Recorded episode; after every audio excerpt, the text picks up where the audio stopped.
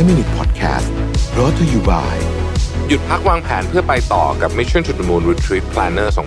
2023 สั่งซื้อได้แล้ววันนี้ที่ Line Official @missiontothemoon สวัสดีครับ 5 minutes นะครับวันนี้ผมบทความจากดร. รูพลีนนะฮะซึ่งเป็นเขามีเว็บไซต์ด้วยนะฮะชื่อว่า Dr. Ruplin DRROOPLEN นะฮะบอกว่า 8 habits of people who unlock their brain full potential ทำยังไงถึงจะใช้สมองคุณอย่างเต็มที่เราเคยได้ยินนะว่ามนุษย์เราใช้สมองไม่ค่อยเต็มที่เท่าไหร่นะฮะนี่คือสิ่งที่จะทำให้มันดีขึ้นได้นะครับข้อที่1ครับจัดการชีวิตคุณคำว่าจัดการชีวิตคือ organize life แปลว่าอะไรก็ตามอ่ะตั้งแต่อาหารชุดชีวิตส่งลูกไปโรงเรียนคือทุกอย่างในชีวิตคุณเนี่ยพยายาม organize ใช่มั้ยจัดระเบียบชีวิตใช้คำนี้แล้วกันนะครับเขาบอกว่าความยุ่งเหยิงของชีวิตเช่นบ้านรกอะไรพวกนี้เนี่ยมันทำให้คุณขาดสิ่งหนึ่งที่เรียกว่า peace of mind คือความรู้สึกสมมุติเราเดินเข้ามาแล้วของทุกอย่างมันอยู่ในที่ของมันหมดเป๊ะๆทุกวันตลอดเวลาเนี่ยนะฮะเราจะมีความรู้สึกรู้สึกสงบนะฮะและไอ้ความสงบหรือไอ้ peace of mind นี่เองเนี่ยเป็นเรื่องที่สำคัญมากที่จะทำให้คุณเนี่ยเริ่มที่จะใช้สมองในการคิดเรื่องที่สำคัญได้จริงๆข้อที่2ครับข้อเหล่านี้เนี่ยเรียนรู้สิ่งใหม่ๆตลอดเวลาไม่ว่าจะอายุเท่าไหร่ก็ตามเหตุเพราะเวลาเราเรียนรู้สิ่งใหม่ๆเนี่ยสมองมันจะคล้ายๆกับว่าสร้างสิ่งที่เรียกว่าเป็น neural pathway ใหม่นะครับซึ่งอันนี้มีงานวิจัยรับรองเยอะแยะเลยเนี่ยนะฮะเพราะนี่เวลาเราเรียนรู้สิ่งใหม่ๆเหมือนสมองมันต่อยักของมันไปเรื่อยๆนะฮะทำนองนั้นนะครับข้อที่3ครับคนเหล่านี้เนี่ยนะฮะฝึกนิสัยที่ดีและก็เหมือนเดิมที่เรารู้ตลอดเวลาเช่นกินดีนอนดีออกกำลังกายของพวกนี้ทำให้สมองทำงานได้ดีขึ้นนะครับอีกอย่างหนึ่งที่คนที่ใช้พลังสมองเยอะๆเนี่ยทำก็คือนั่งสมาธิครับตอนนี้คำว่านั่งสมาธิหรือว่า meditation เนี่ยผมจะบอกว่าตอนนี้มันเป็นของที่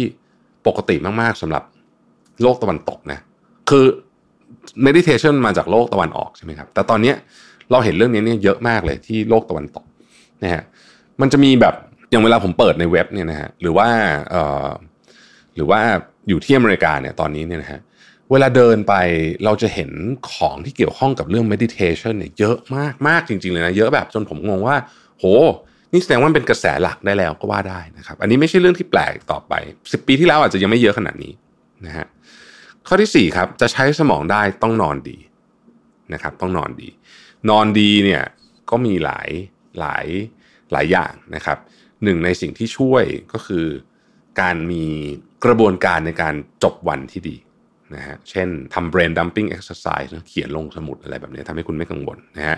ข้อที่5คนที่สมองดีเนี่ยชอบจดครับ journaling ชอบจดนะฮะเขาบอกว่าการเขียนลงไปในกระดาษเนี่ยถือเป็นสิ่งที่ช่วยจัดการความเครียดความสับสนในชีวิตเนี่ยได้ดีที่สุดอย่างหนึ่งเลยทีเดียวนะครับข้อที่6ครับคนที่ใช้สมองได้เต็มที่เนี่ยเป็นคนช่างสังเกตเวลาเดินไปไหนเนี่ยเขาจะตั้งคำถามกับสิ่งที่เขาเห็นอยู่ตลอดเวลานะครับว่าทำไมมันถึงเป็นแบบนี้นะฮะทำไมเขาถึงต้องทำแบบนี้